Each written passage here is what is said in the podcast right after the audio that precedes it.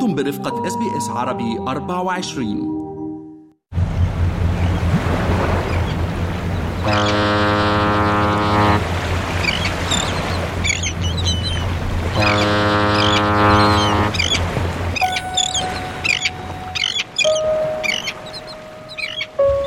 أتيت إلى أستراليا فقط لعشرين يوم واضطررت إلى العودة وذلك لأن الحركة الثقافية في أنتلياس أقامت لأندري جدعون ثلاثية. قصة هجرتي. رأيت أن أستراليا تشبه البطاقات البريدية الجميلة الملونة المحاطة بالزهور والورود والناس في الداخل يعيشون خلف الجدران بعزلة كاملة.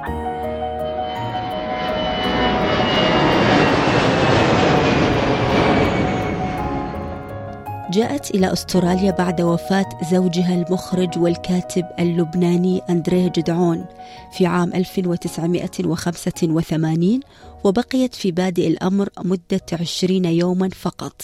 إنها ضيفتي الإعلامية شادية الحاج حجار. معكم أنا منال العاني وحلقة جديدة من بودكاست قصة هجرتي. عملت الكثير مع زوجي الراحل الأندريس في مستويات مختلفة وهو كان محاضر في كلية الفنون والسينما وكان محاضر في قسم التلفزيون والإخراج المسرحي والتلفزيوني. وكنت تلميذة في معهد الفنون وفزت بالعلامات والمراتب الأولى وثم أصبحت زوجته فيما بعد. وعشنا سوا فترة تسع سنوات ولكنه للأسف توفي بعد تسع سنوات من الشراكة الزوجية سوا في عام 1985 ومن بعدها أتيت إلى أستراليا فقط لعشرين يوم واضطررت إلى العودة وذلك لأن الحركة الثقافية في أنتلياس أقامت لأندري جدعون ثلاثية. في كنيسة أنطلياس الحركة الثقافية واشترك إميل شاهين بهيج حساج شكيب خوري مروان رحباني وأيضا الأستاذ الراحل يوسف الخال جلال خوري الأب يوسف مونس منصور رحباني جوزيف طراب ميشيل عقل عبد عقل العويط وكل هؤلاء الأصدقاء. الذين كرموا أندري جدعون السينمائي الشاعر والرسام والوجه الآخر لأندري جدعون على الصعيد المعاناة يعانيها كل فنان في لبنان كان يشعر أنه له دور في نهضة وفي نهضة البلد وعودة لبنان إلى ما كان عليه في الزمن الجميل عشت في لبنان بوقت عز وازدهار المسرح والفنون والثقافة اللبنانية عندك حسرة للماضي؟ طبعا طبعا. عندي حسرة فقط ليس سلبية ولكن هذه الحسرة هي كيف نستطيع أن نستقطب في الغربة اليوم هذه القدرات وهذه الكفاءات وهذه الخبرة لكي نستعملها في سبيل آه، العمل في أجل من أجل الوطن ومن أجل الوطن المضياف. هذه الحسرة التي أشعر بها منذ أن أتيت إلى أستراليا. كيف أستطيع أن أستعمل وأن أوجه هذه الخبرات وهذه آه، أيضا المعاناة تجاه الوطن؟ وهذا الهدف يعني يعني ممكن أن أقول أنني لم أحققه بعد بالرغم آه، من الأعمال والأنشطة التي أقوم بها على الساحة وذلك أراها فعلا نقطة في محيط كبير يعني جزء بسيط جدا آه، يعني من الذي أنا أحلم أن أحققه في أستراليا. وذلك لأنني آه، إذا كنت بعيدة عن الوطن هذا لا يعني أنني ساقف مكتوفة الأيدي والحسرة هي فقط في سبيل أن تجدي نفسك فعلا كما أنت تحبين أن تكوني دون شروط ودون قيد ودون تنازلات أيضا. لأن التنازلات هي أهم شيء اليوم لأن هنالك الكثير من الاستهلاك المحلي هنالك الكثير من الفراغ أيضا. في الحياة الفنية. هنالك كثير من الاستسلام لواقع وأنا من الذين لا يحبون الاستسلام أبدا. لذلك ما زلت أبحث عن مكان لي تحت الشمس. كيف أستطيع أن أكون في المكان الصحيح؟ وأن أكون أنا نفسي دون أي قيد أو شرط أو دون أهم شيء تنازلات. عملتي ست شادية بالإعلام المكتوب والمقروء والإعلام الإذاعي ما هو انطباعك على المستوى الثقافي آه، بشكل عام هنا بأستراليا؟ هنا هنالك الكثير مما يعملون من الشعراء والكتاب والفنانين التشكيليين وهنالك الكثير من الحركات الثقافية. طبعا نحيي الجميع ولا نستثني احدا ولا نقلل طبعا من قيمة الذين يعملون إن كان في أي مجال من المجالات. ولكن نحن بحاجة إلى أن نكون في الموقع الصحيح نسبة إلى العطاءات الكثيرة على الساحة وأن نكون في خضم المعركة يعني الأسترالية أيضا ونحن أستراليون كيف ننكر ذلك ولذلك هنالك الكثير من المجالات المفتوحة ويجب علينا أن نكون واعيين وأن نكون مقدرين أيضا لهذه الكفاءات الموجودة على الساحة ولكن أراها قليلة جدا نسبة إلى العدد الكبير للجالية العربية عموما في أستراليا. العدد كبير والنوعية قليلة. هذا برأيي. مع العلم أن هنالك كفاءات كثيرة تقدر في مجال الاقتصاد في مجال الشعر والفن ولكن العطاءات نسبة إلى الكمية الكبيرة ما زالت قليلة. ما هو انطباعك الأول عن أستراليا؟ أول ما جيت على أستراليا عام 1988 رأيت أن أستراليا تشبه البطاقات البريدية الجميلة الملونة المحاطة بالزهور والورود والناس في الداخل يعيشون خلف الجدران بعزلة كاملة. ونحن تعودنا على الشرفات وعلى تعودنا على الضجة وزمامير السيارات وعلى الاتصالات مع بعضنا البعض والحياة الاجتماعية والزهو بالحياة.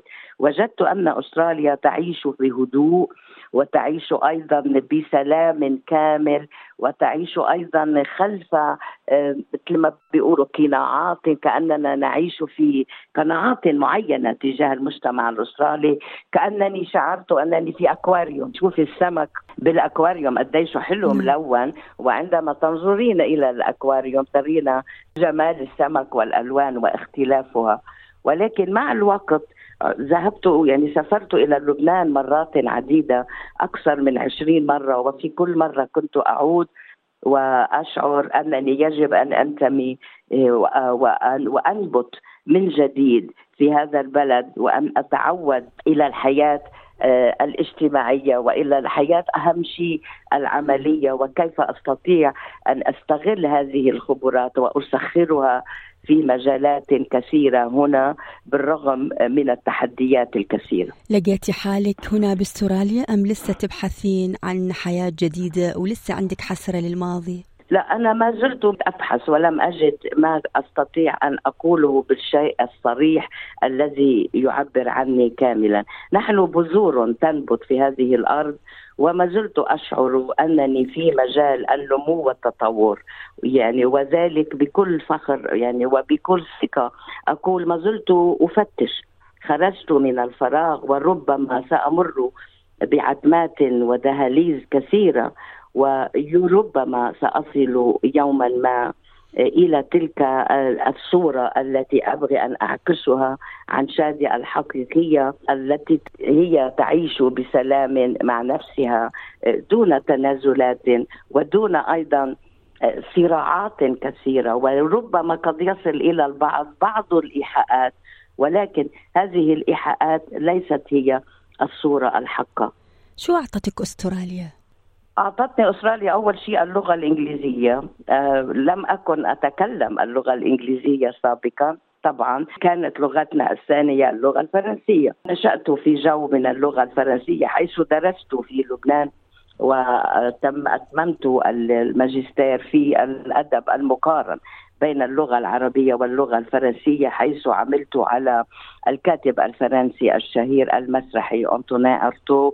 المسرح وقرينه ولكن في أستراليا شعرت أنني بعيده كل البعد عن مجتمعي وعلاقاتي الأدبية وعلاقاتي العملية إن كان من اللغة الفرنسية أو إن كان أيضا من الأصدقاء الذين عملت معهم في التلفزيون وفي النهار العربي والدولي وفي النهار البيروتية وأصدقائي وأهلي من آل الحج كل ذلك كان بالنسبة إلي آه، آه، تحدي كبير للخروج من هذه الشرنقة إلى عالم جديد.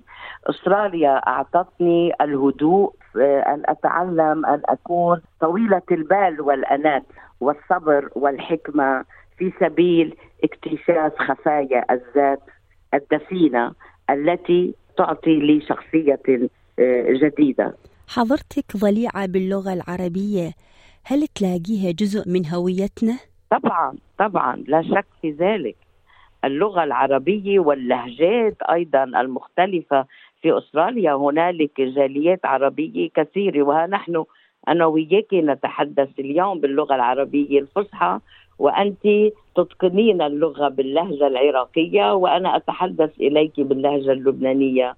وطبعا اللغة العربية في أستراليا مشكورة أستراليا من هذه الناحية أنها متعددة الثقافات والحضارات ونحن ما زلنا نحافظ على هذه اللغة.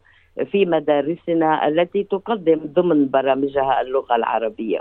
بالختام ست شادية شنو تحبين تقدمين من نصيحة للي دا يستمعون إلنا الآن وخاصة القادمين الجدد اللي يحبون يبدأون حياتهم في أستراليا الكل يعرف ورددنا مرارا وسمعنا مرارا أن أستراليا هي الشاطئ الأمان وهي البلد الجديد الذي يفتح الكثير من المجالات هياها اليوم فرقة مياس احتلت المرتبة الأولى آه، في أهم مباراة ومسابقات اليوم في الفنون وفي المهارات وهذا الشيء فعلا نرفع له القبعة. الإنسان الذي يطمح إلى النجاح لا تقف بوجهه العقبات وإنما يستطيع أن يتسلق قمم الجبال متى كانت لديه الإرادة والعزم والشجاعة. استراليا تقدم لنا الكثير من المجالات ومن أيضا الفرص للعمل. ولكن علينا أن نعمل بهدوء وأن نراقب العاصفة وأن نراقب متى مرت العاصفة كيف ستشرق الشمس. من جديد. شكرا جزيلا المحاضرة في اللغة العربية بمركز متابعة اللغات للبالغين في جامعة سيدني الإعلامية الست شادية الحاج حجار. شكرا على وقتك معنا اليوم وعلى المقابلة المميزة. شكرا لل SBS دائما وإليكم المزيد من التألق والنجاح والتقدم. كنت معكم أنا منال العاني وحلقة جديدة من بودكاست قصة هجرتي. استمعوا إلى آخر إصدارات SBS عربي 24 على جميع منصات البودكاست. تابعوا بودكاست الهوية في موسمه الثاني الذي يروي قصصا واقعية تعكس تحديات الانتماء التي يواجهها الشباب العربي في أستراليا.